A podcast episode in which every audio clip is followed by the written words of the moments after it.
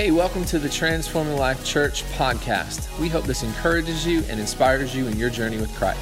So sit back, relax, and check out this week's message. Good morning. He stole part of my thunder because I'm used to when I'm walking on stage saying, "Hello, my name is Ken, and I get the privilege of being the executive pastor at Arise Church." And so that's that's part of my spiel. And so I, I almost don't know what to say. But no, I'm so thankful to be here. I'm thankful that I get the, the privilege of speaking to you this morning, bringing God's word. And we're going to have a great time and just listen to what God has to say this morning. And I'm going to tell you, I love your pastors. I love your pastors. They are incredible. Um, they took us in in a very hard time in our life where we had been rejected in a place that we were worshiping, and we needed a safe place for my kids to come and worship. And you know, when you're a parent, that's like the most important thing. Got any parents in the room? Y'all get that? Now listen, y'all gonna have to help me out this morning. I'm a talk back preacher. I want y'all to talk back. All right? I'm a hollerer, I'm a mover, I'm a walker. I'm probably to fall off of this stage here because I'm not used to steps being right here, and I will probably take a step like that. You will probably freak out because you will see my toes hanging off the edge like this. But, but here's the thing they provided a safe space for my teenagers to come and worship God and experience the presence of God after my teenagers had been rejected. They have a very special place in my heart. I have loved doing ministry with you guys and, and loved the relationship that we have and love, you know, anything I can do for this church, I'm going to do it because I just love you guys. I love you guys. They're, they're special people. All right, church, this is your chance to earn brownie points. They are special people. So we're gonna we're gonna talk a little bit this morning about miracles. But you know, let me ask this question. Have you ever went to eat at a place where the food doesn't match the decor? Have you ever been to that place where you walk in and you're like, ooh, fancy. And then you sit down and the food is, ooh, nasty. Or maybe you walked into a place and you're like, my goodness, when's the last time they swept this place out? But then you sit down and it's like the best food of your life. You know, there's a place like that off of Falkenburg. It's a little hole in the wall, it's a little shack. But let me tell you, the best burger I have ever had came from that little shack on Falkenburg. I can't even hardly remember the name oftentimes. It's called Danny's All American Diner. Incredible hamburgers. No inside seating. It's all outside. Little hole in the wall. Barely a bathroom. But man, that's incredible. Or what about this idea? Have you ever eaten at Ruth's Chris? Somebody loves steak. Come on. Come on. Or have you eaten at Texas Cattle Company? Now see, now see, I hear the difference in the room because Plant City, you know, you're torn between Ruth's Chris Texas Cattle. But if you've ever eaten at Texas Cattle Company, you ain't going back to Ruth's Chris. They might look nice, but let me tell you, if you want something that's going to melt in your mouth, you're going to go. Now, some of y'all are just like, okay, what time is he going to get done? Because Texas Cattle Company is calling my name. I'm only going to preach for about two, three hours. It's okay. It's okay. We'll, we'll get it. No, I'm just kidding. But there's this idea that, that, that the decor should match the food. It's a big idea in food service. Because part of your experience is walking in and what you see. It's what you see, it's what you visualize, it's what you it's part of the experience. And, and a lot of times if you don't have that good visual experience, then it can taint the food experience. And so there's this idea in the food industry, it's called ambiance. That's a big old fancy word, ambiance. It just means the feel. It means the, the emotion that it elicits when you walk into the room, an ambiance. It's meant to draw you in and complete that dining experience, but sometimes it will throw you completely off. Like if you walk in Texas Cattle Company, you might not think that you're going to get as nice of a steak at Ruth's Chris. Let me tell you, the ambiance at Texas Cattle Company means we do meat. They know what they're talking about. Sometimes we see this idea in the American church. So let's talk real for a second, because let's talk about our world. Our world is going through a struggle. It's going through a very difficult time. Our world is looking for something. it needs something real. If you look at what our world needs, they are desperate to find truth. Why? Because everything else is false news. So there's, there's, there's this desperation to say, what's really real? What's really true? You have this whole cult of postmodernism. My truth is my truth, your truth is your truth. And it really is a cult that has snuck into the American church, even. But there's this whole cult in American society of postmodernism that says nothing is absolutely true anymore. And so it's built this hunger and desire in people to find something that's really true. There's this hunger and desire to find something that's authentic, that's real in people. Why? Because all we see on the news, all we see on our TV is fake. All we see is people pretending to be something that they're really not. And then all of a sudden, we find out when we look behind the scenes that all these people, they really got a lot of gross stuff in their life. So the world is looking for something real. It's looking for something genuine. And it's looking for something that will change their life. Because this, this world is broken. It's hurting. It's lost. And they need something that will change it and fix it. This is why drug addiction and alcohol addiction is so rampant in our society. This is why you find people searching from place to place. This is why Tinder actually exists because it's people looking for something or someone to change their life. They keep looking. They keep looking. And in steps the American church. Which, let's be real, unfortunately, the American church has had the ambience. For, for some of them, they have not had the real substance. We have to ask ourselves what kind of church will we be because it's not the church that makes it, it's the people that's inside it. What kind of person will I be? Will I be a person of substance and ambiance? Or will I just be a person with an outside facade, just an ambiance? Oh, we can dress the right part, right? We can, we can talk the right words. We can, we can pray in King James, Oh, holiest God, thou art. We can do all that stuff. But is there something real? See, this world is looking for something real. But oftentimes, we're looking for the wrong ambiance. Because there is an ambiance that God wants us to have. There is a feel that God wants us to have. He wants us to walk around with this feel.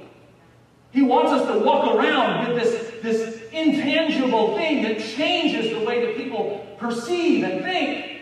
That's just attractive. And we can see this in the book of Mark, chapter 5.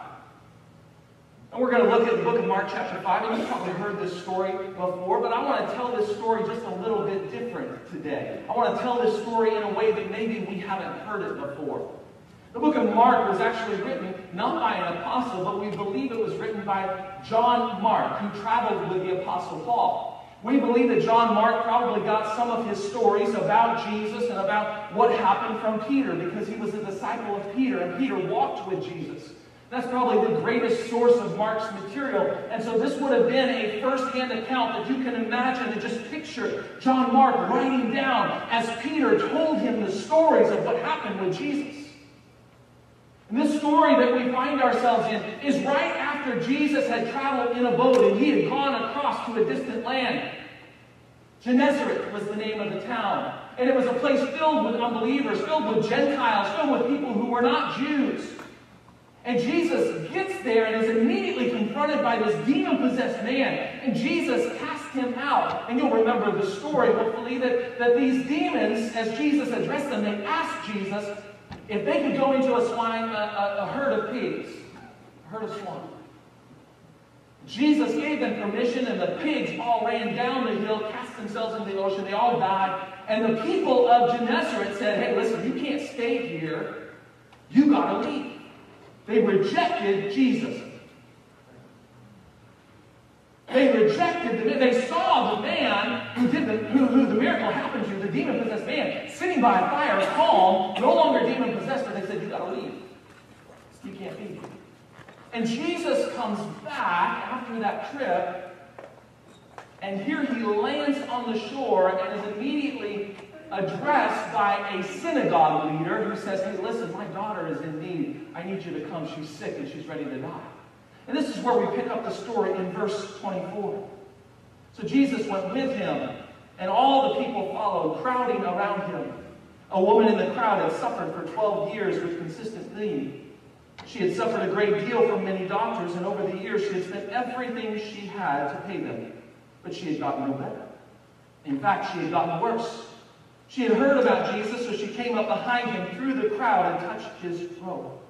For she thought to herself, if I can just touch his robe, I will be healed.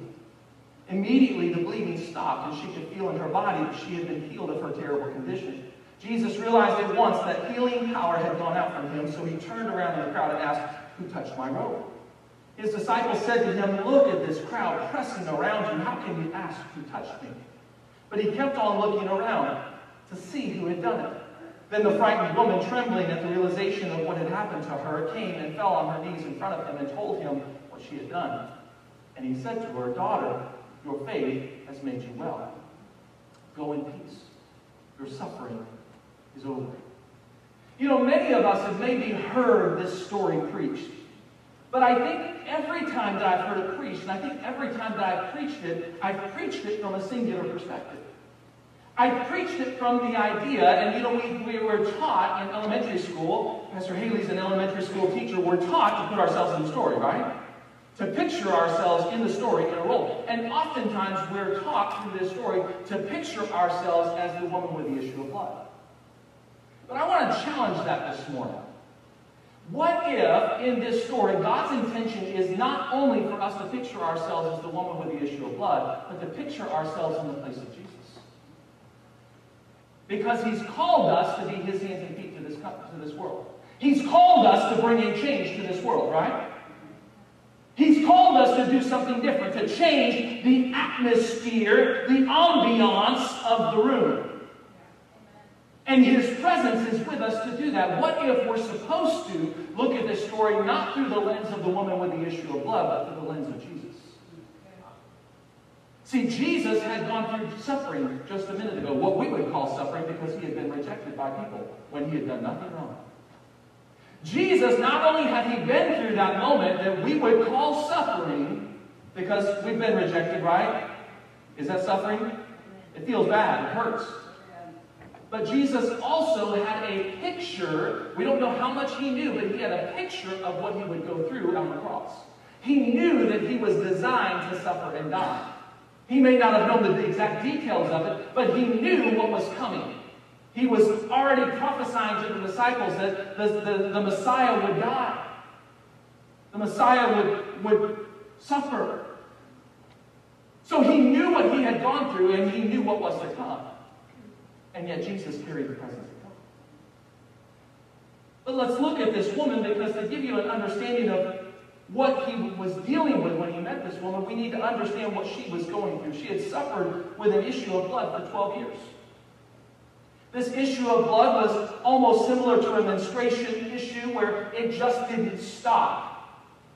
Now, this would have severely affected her in all of society because when, when a woman suffered a menstrual, when she, when she went through a menstrual cycle even, Levitical law said that she was unclean said that she had obeyed herself to become clean. So for a woman to suffer with this for 12 consistent years, what that meant was that according to Jewish law, she was always unclean. We can assume, according to Jewish law, and this is eisegesis, this is our understanding of context and historical understanding, kind of matched with Scripture. It doesn't say this, but we can assume that this woman had probably been divorced because of this issue. Because a man would have been legally obligated, because if he had ever, if he ever was in the same room as her, he would be considered unclean. If she ever touched his food, he would be considered unclean. So we can assume that he probably divorced her. We know because of what Levitical law said that she would have been rejected by all of society. Her friends would have rejected her and said, We can't be with you anymore. We can't go to lunch anymore. We can't go to brunch. We can't eat with you. We can't, we can't talk to you. We can't meet on the street because if you touch us, we're unclean. What does unclean mean? It means you can't worship anymore. You can't go to the temple. You can't make sacrifice. You can't have any association with God. And in Jewish culture during Jesus' time, it was centered around the temple. Life was centered around the temple. If you couldn't go to the temple to worship, were you even really a Jew? So this woman, in experiencing this, experienced a rejection unlike we would understand. Completely put out of society.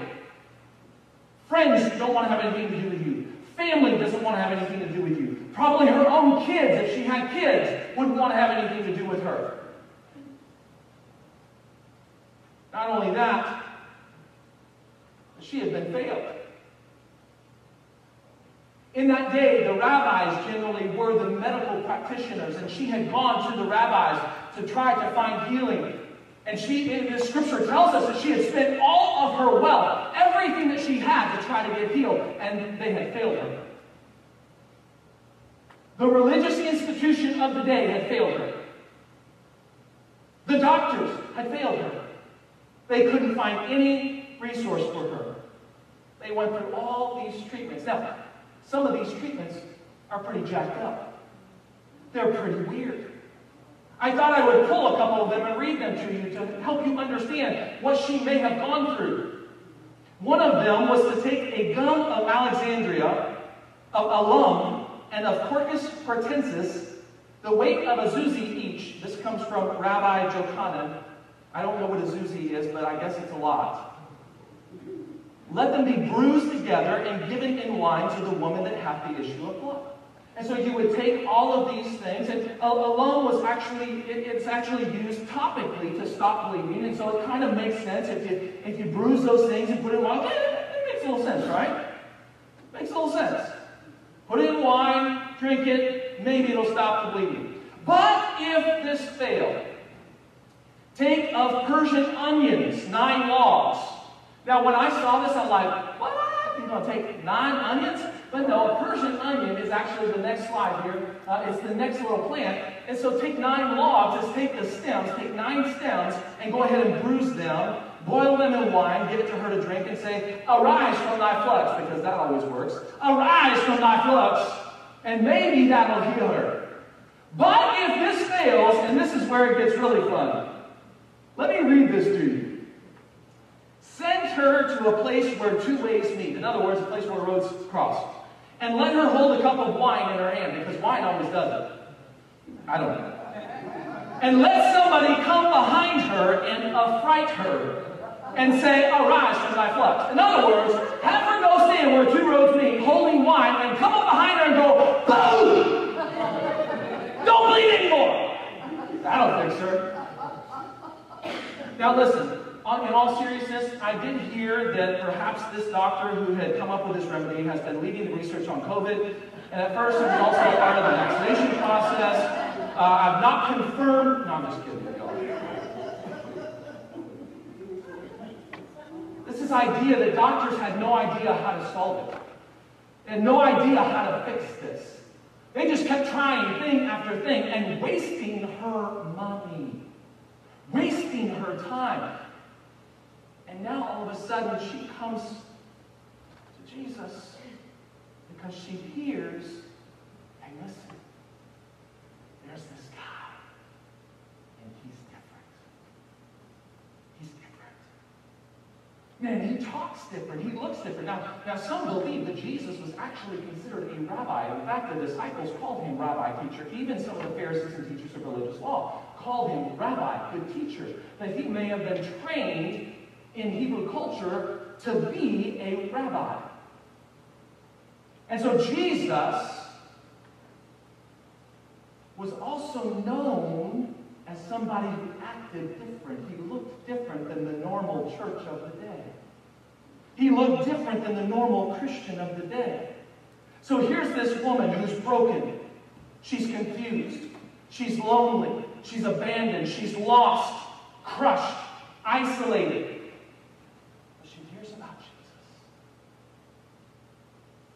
She hears that there's this guy There's this guy who's a rabbi, and he doesn't treat people the same way. He's got genuine love. He can heal people. People are different when they walk away from him. So she says to herself, if I can only touch the hem of his garment. Why? Because the ambiance that people need in this world is the presence of God. This is the ambiance the world needs.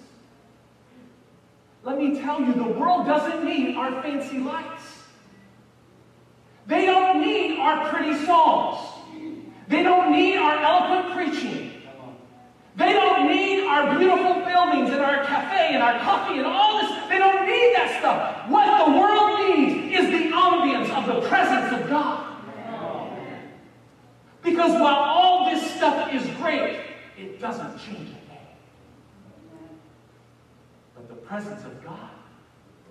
Oh. See, the presence of the God that we serve, oh man, it can change something.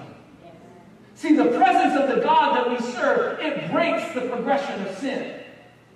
What is the progression of sin? Well, we see it. We've talked about it a little bit this morning. You've heard it all throughout the message. The progression of sin is this idea of loneliness. That three in five Americans right now are suffering from loneliness. This is the progression of sin. It's the consequence, the result of sin. The hole in our heart that God created for Him to be in, where we have rejected Him and pushed Him away. It creates this spot for loneliness. What else is the progression of sin? Depression. Depression. Where one in five Americans, according to the CDC, suffer with depression. One in five of every American is suffering with some form of depression right now. And COVID hasn't made it any better. Or how about suicide? 123 Americans every day commit suicide. That's one every 12 minutes. Every 12 minutes. Five an hour.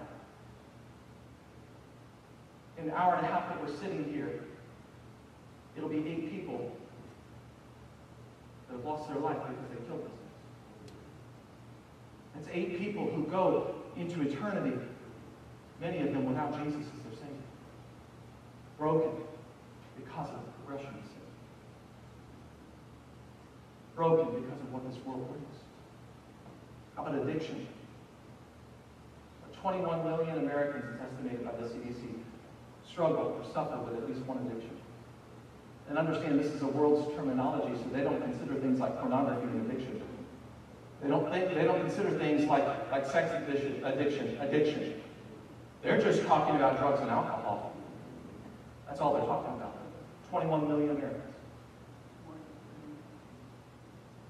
Our world is broken. They're looking for something.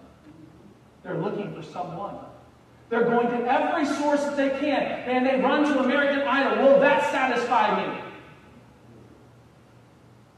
They, they, they, run to, they run to their favorite sitcom. Will that satisfy me? They run to their phone or their tablets. Will that satisfy me? But we know because we experienced it this morning that the only thing that changes everything is the presence of God. Because the presence of God takes that progression of sin, it takes the consequences of sin, and it just it, it breaks it. It breaks it. See, God breaking sin in our life, it doesn't make us better than the world, it just makes us whole. See, you and I have been set free. You and I have experienced His presence. In some places, they believe that that makes them better. And we stick our nose in. Y'all been in church like that?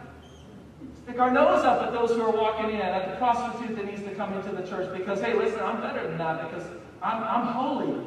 Listen, it doesn't make you doesn't make you better, it makes you whole. God's presence makes, presence makes us whole. And so God's presence calls us to give wholeness. Calls us to give what we what we received. Why? Because his presence cancels the cancellations. You know, we've got this whole cancel culture thing going on. Everybody's getting canceled. Y'all been canceled yet? No, not yet? Oh, just wait, it's coming. You think I'm joking? The church will get canceled. People of God who stand up to be people of God will get canceled. You stand up for love and stand up for what you believe, you will get canceled. Jesus did. He said, as my follower, you can expect the same treatment. We will get canceled. Listen, if you're here, if you're here to make everything go away and everything be all hunky-dory, that's the wrong reason to be here. If you're here because there's a God who will walk with you through everything, then that's the right reason to be here. Not everything's going to go away. This is not an easy gospel. He's called us to live for Him and run for Him. This is not consumerism. This is not all about me. It's not all about me getting healed. It's not all about me leaving my rejection behind. But maybe yet it is, because maybe it's about me getting my eyes off of the rejection and onto the one who's accepted me. Maybe it's about me getting my eyes off of my sickness and onto the one who's the healer. Maybe it's about me getting my eyes away from what I'm going through and maybe onto somebody else who needs to hear about the one who saved me. See, this is what it's all about. See, God's presence cancels the cancellation. This woman has been, has been canceled by her whole culture, all of her life. Do you know anybody like that? Do you know anybody who's been rejected? Do you sit next to somebody in the cubicle? Do you sit next to somebody in the desk next door? Do you work in the classroom next to somebody who's been canceled by her family or their family? Do you have you seen somebody at the Strawberry Festival who walks around dejected and lonely by themselves because they've been canceled by others? Because the presence of God that we're designed to carry cancels the cancellation. See, the presence of God that we're designed to carry, that God said, I want you to carry, I want you to take into the world, it cancels that cancellation. It says, no longer are they canceled. We're called to go and step in and be the presence of God in their life. Why? God's presence cancels the cancellation. And see, here's what happens. When the canceled see the presence of God, when the broken see the presence of God, when they see a genuine representation of God's presence, they run to it. They're desperate for it. Why? Because they're looking for something real. Are we real this morning? They're looking for truth. Do we carry the truth this morning? They're looking for hope. Are we speaking hope this morning? Because they're looking for something. They're looking for Jesus. They're looking for the presence of God. See, when brokenness sees God's presence demonstrated, it'll break all social norms to be exposed to the supernatural presence of God. When the broken see God's presence exposed, they're going to say, I don't care what this world says. I see something real. This is what this woman did. She had been canceled. Understand what that means. As Jesus was walking with his disciples in Middle Eastern culture, they didn't walk like we walk. I come down here for a second, Pastor. So here's the thing. If Pastor Kyle and I are going to walk in the mall, this is probably how we're going to walk, right? So, except he's got the pool walk and I don't. So this is not, you know, this is this is comfortable for us. What, what about this? A little bit shaky. A little bit shaky. What, what about this? See, here's the thing. As Jesus in the Middle East, as Jesus and his disciples walked, they didn't walk as far away as we walk, they walked close. And Jesus was surrounded by his disciples. So when this woman pushed through to touch the hem of his garment, she was also touching all the people that represented everyone who had canceled her. Because all these men are Jews. And as she touched them, as she touched them, she would have been making them unclean according to Jewish law. According to Jewish law, they would no longer have been able to worship. But see, here's the thing God's presence cancels the cancellation. God's presence changes everything. It changes everything. God's presence fixes everything. Why? You know, we're talking about miracles this morning, so what, what really is a miracle? What really is a miracle? A miracle is the natural progression of sinful life being touched by the supernatural to go a different direction. That's what a miracle is. See, we have a natural progression of sin and of life. We have a natural progression that it will go. Sin will break us. Sin will destroy us. We see that all around our world. A miracle is God supernaturally breaking through that and saying, ah, ah, ah, you're not as broken as you thought you were. Let me heal you. That's a miracle. This is why salvation is a miracle. This is why healing is a miracle. They're miracles because it's supernatural God breaking through the natural order of things because of sin and restoring the supernatural to our lives. This is what we need. So let's look at what Jesus did. How did Jesus bring God's presence? Well, first of all, in order to bring God's presence to the world, you got to go. Look at what Jesus did. Now, notice Jesus had just gotten off the boat, and he's approached by Jairus, a leader of the synagogue. And Jairus says, Hey, listen, my daughter is sick. Can you come with me to my house? Now, Jesus, knowing that he had within him the authority of God, had all reason and right to say, No, you can bring her here. Put her on a map. Can carry her here. I'll heal her here. But what did he do? He didn't stay where he was, he went to where she was. So maybe if we're supposed to picture ourselves in this story as Jesus and to put ourselves in his shoes, maybe we need to do what he did. Maybe, just maybe, we need to go. Maybe we can't stay here. See, God's presence was never intended to be stationary. You look at the original intent of God's presence, and when God, when God said, Let me come and dwell among the people of Israel, where did he dwell? In a tabernacle. He dwelt in a tabernacle. What's a tabernacle? It is a mobile building. It's a tent. Why? So that his presence could go from place to place to place. Wherever people needed him, his presence would go. You know whose idea it was for a temple? David. It was a man. It wasn't God's idea. David went to God and said, God, let me build you a house. Let me build you a house. And God said, Not you, but okay, we'll let your son build a house. But then in the New Testament, even though there had been a house built, God changed everything.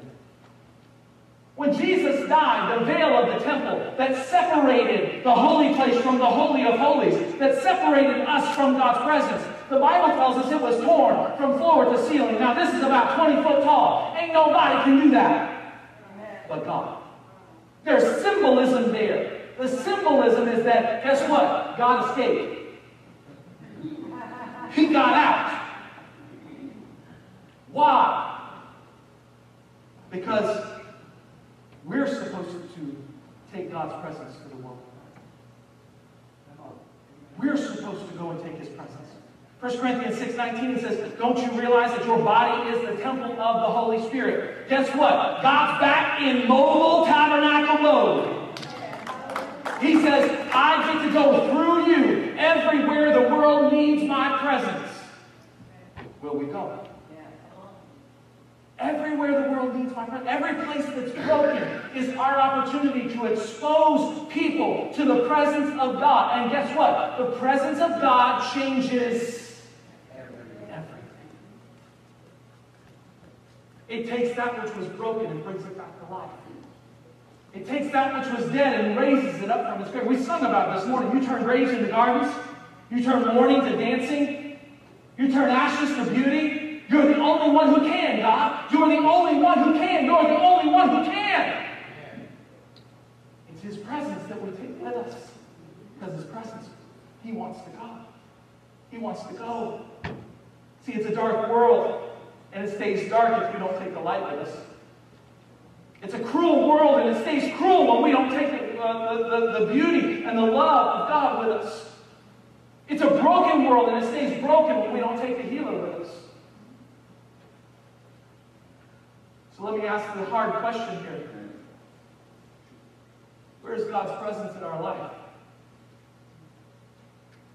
Because God never intended to dwell within these four walls. sometimes that's the only place we interact with His presence. His presence was meant to be with you everywhere you go.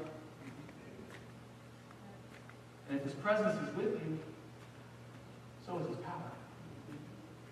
Because, see, Jesus, when He went, He didn't just go, but He went in power. How do we know this? How do we know He went in power? Well, He, he was in power because it, it literally tells us that Jesus realized at once when the woman had touched Him that healing power had gone out from Him. It tells us that he turned around the crowd and asked them, Who touched my robe? Because in order for us to go in power, we have to be in power. We have to carry the power and the presence of God. Now, the presence of God changes everything because by its very nature, the presence of God is powerful. You won't create that power. There's no prayer we can say. There's no thing. There's no incantation. It doesn't work like that. How does it work then? trusting Him. Amen. So here's the thing. When you go, if you go showing and demonstrating His presence, what's His presence? Well, let me ask you, are we loving people like we should? Are we, are we speaking kind to people like we should? Are we having grace on people? Are we forgiving people like we should? Because when we go like that, we're going to look different from the world. When we're not canceling somebody, because they messed up, we're going to look different from the world. And somebody will look at you and say, I see something different about you. You know what they see? God's presence. See, when that person in the, in, in, the next desk over insults you and you don't cancel them and turn them off and you don't start talking about them to your coworkers, what do they see? They see God's presence.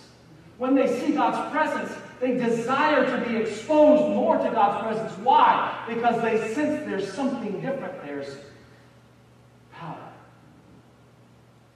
There's power. Are we exposing God's presence? See, too often in our churches, we've become consumer Christians. Let's just say it really. The reason why, as Americans, we always put ourselves in the woman with the issue of blood shoes is because we all want God to fix us and to make life smoother and better. Right? Let me tell you, I'm tired of being a consumer Christian. I'm tired of just coming to church expecting for something to be fixed in me. How about I have a mission to carry the presence of God and go out in the world and see God do something in somebody else?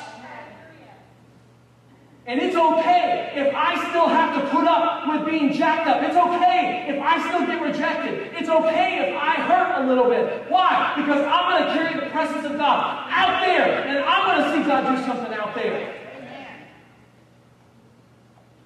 I'm going to see God change somebody. But see, here's the thing whatever is inside of us will come out.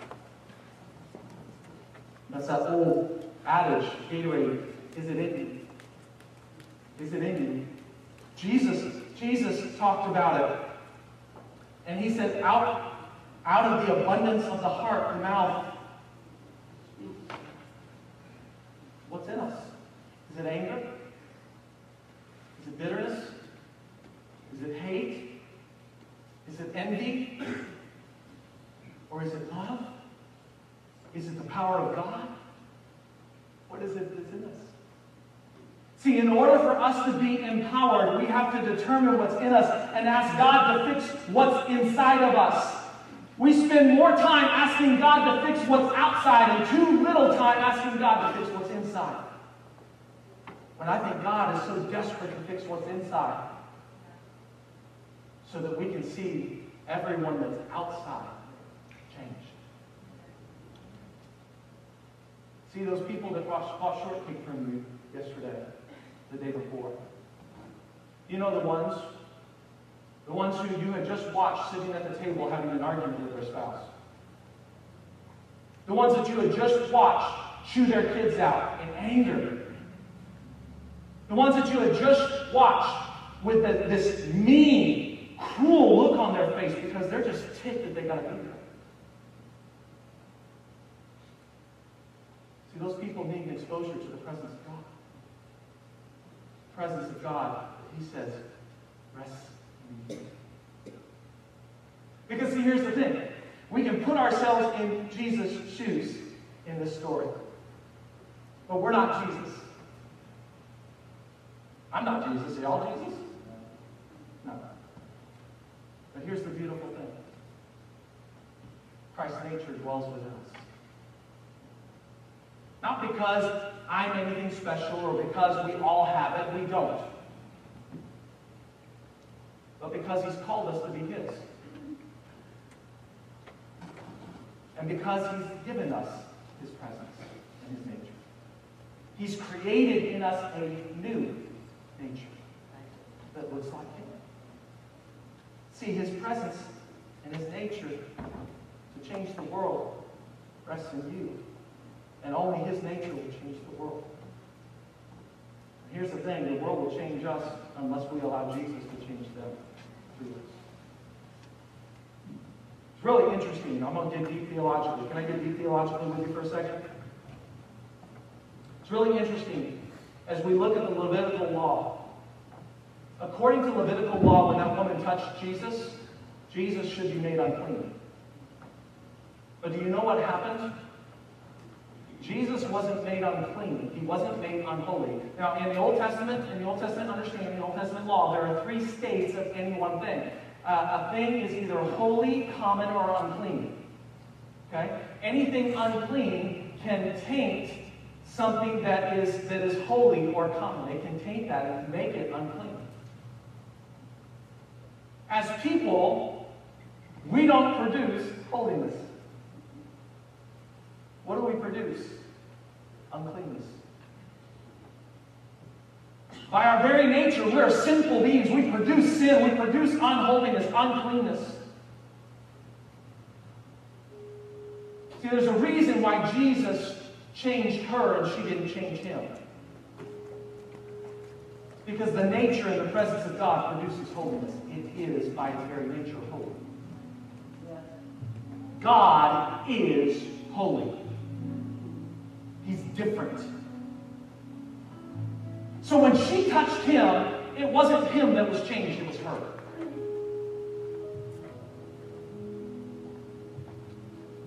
What about us? What happens when the world touches us? See, if Jesus isn't resting and dwelling in us, we will be changed and we will be sucked right now into the way the world operates, into this unholiness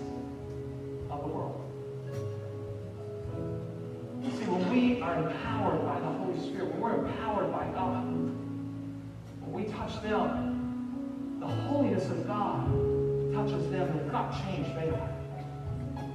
They are.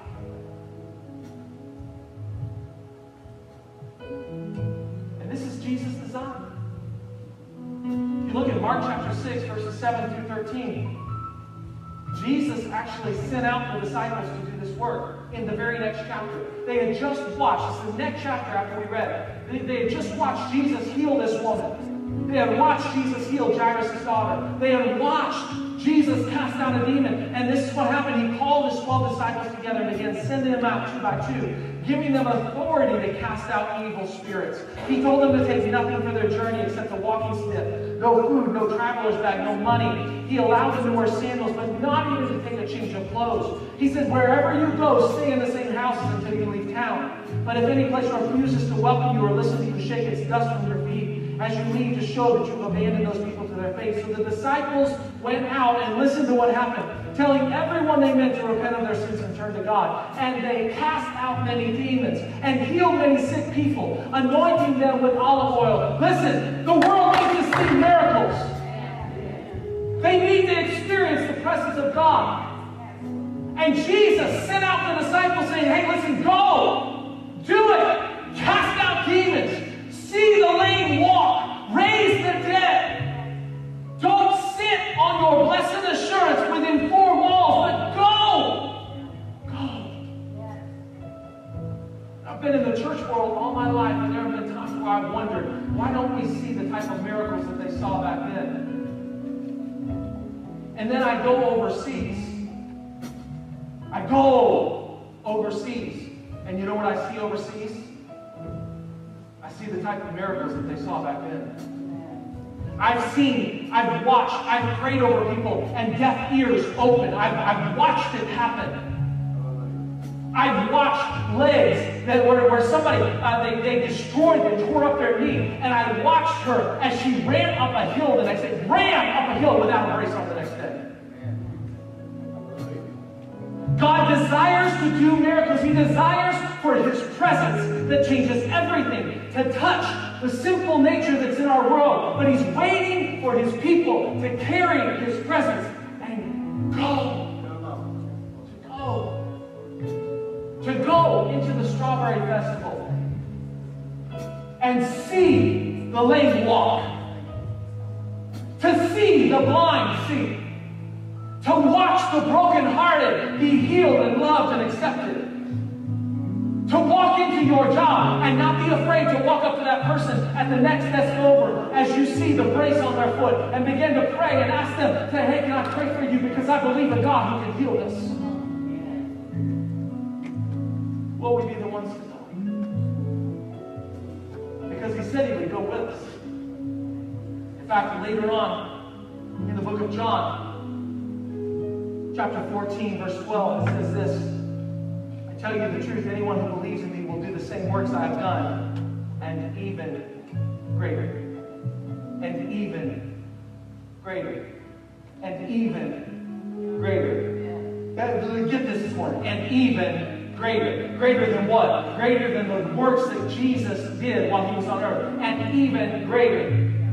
Now, theologians argue about what that greater means. Does it mean more powerful or does it mean more in number? Doesn't matter. He said even greater.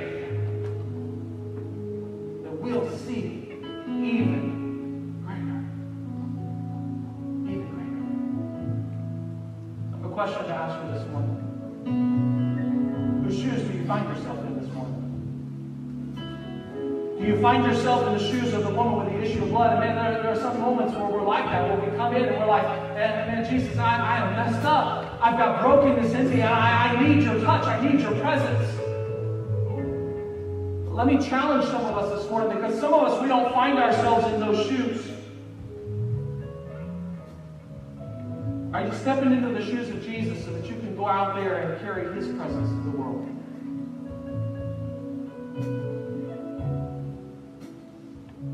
See, I have to ask this question. Does that which is in me make the world desperate for him? Does what is in me make the world desperate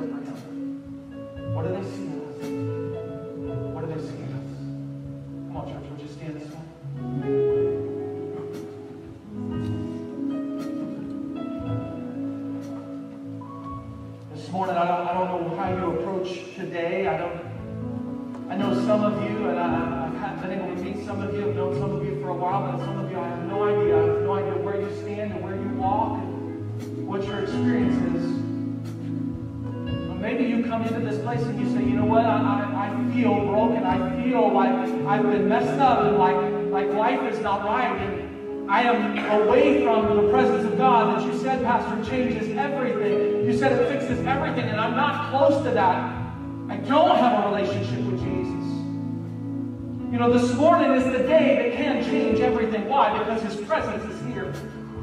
His presence is here, and He wants a relationship with you. So, right where you are, every head bowed, every eye closed, very quickly. I want to embarrass you, but I do want to ask. You say, I don't have a relationship with Jesus, and I need one this morning. Right where you are, I want you just to raise your hand and wave it at me. I just want to pray with you. I'm not going to embarrass you.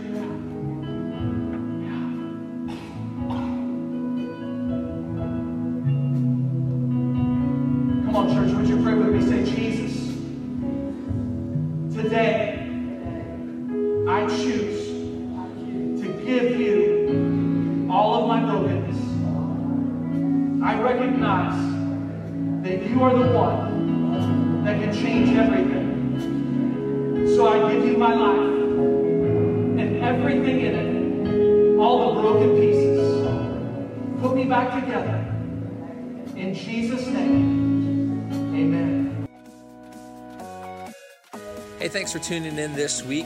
If you'd like more info about our church, if you'd like to make a donation to our ministry here at Transforming Life, go to www.tlchurchpc.com. If you haven't been to our church yet, we would love to meet you. Come by for a life changing experience. God bless.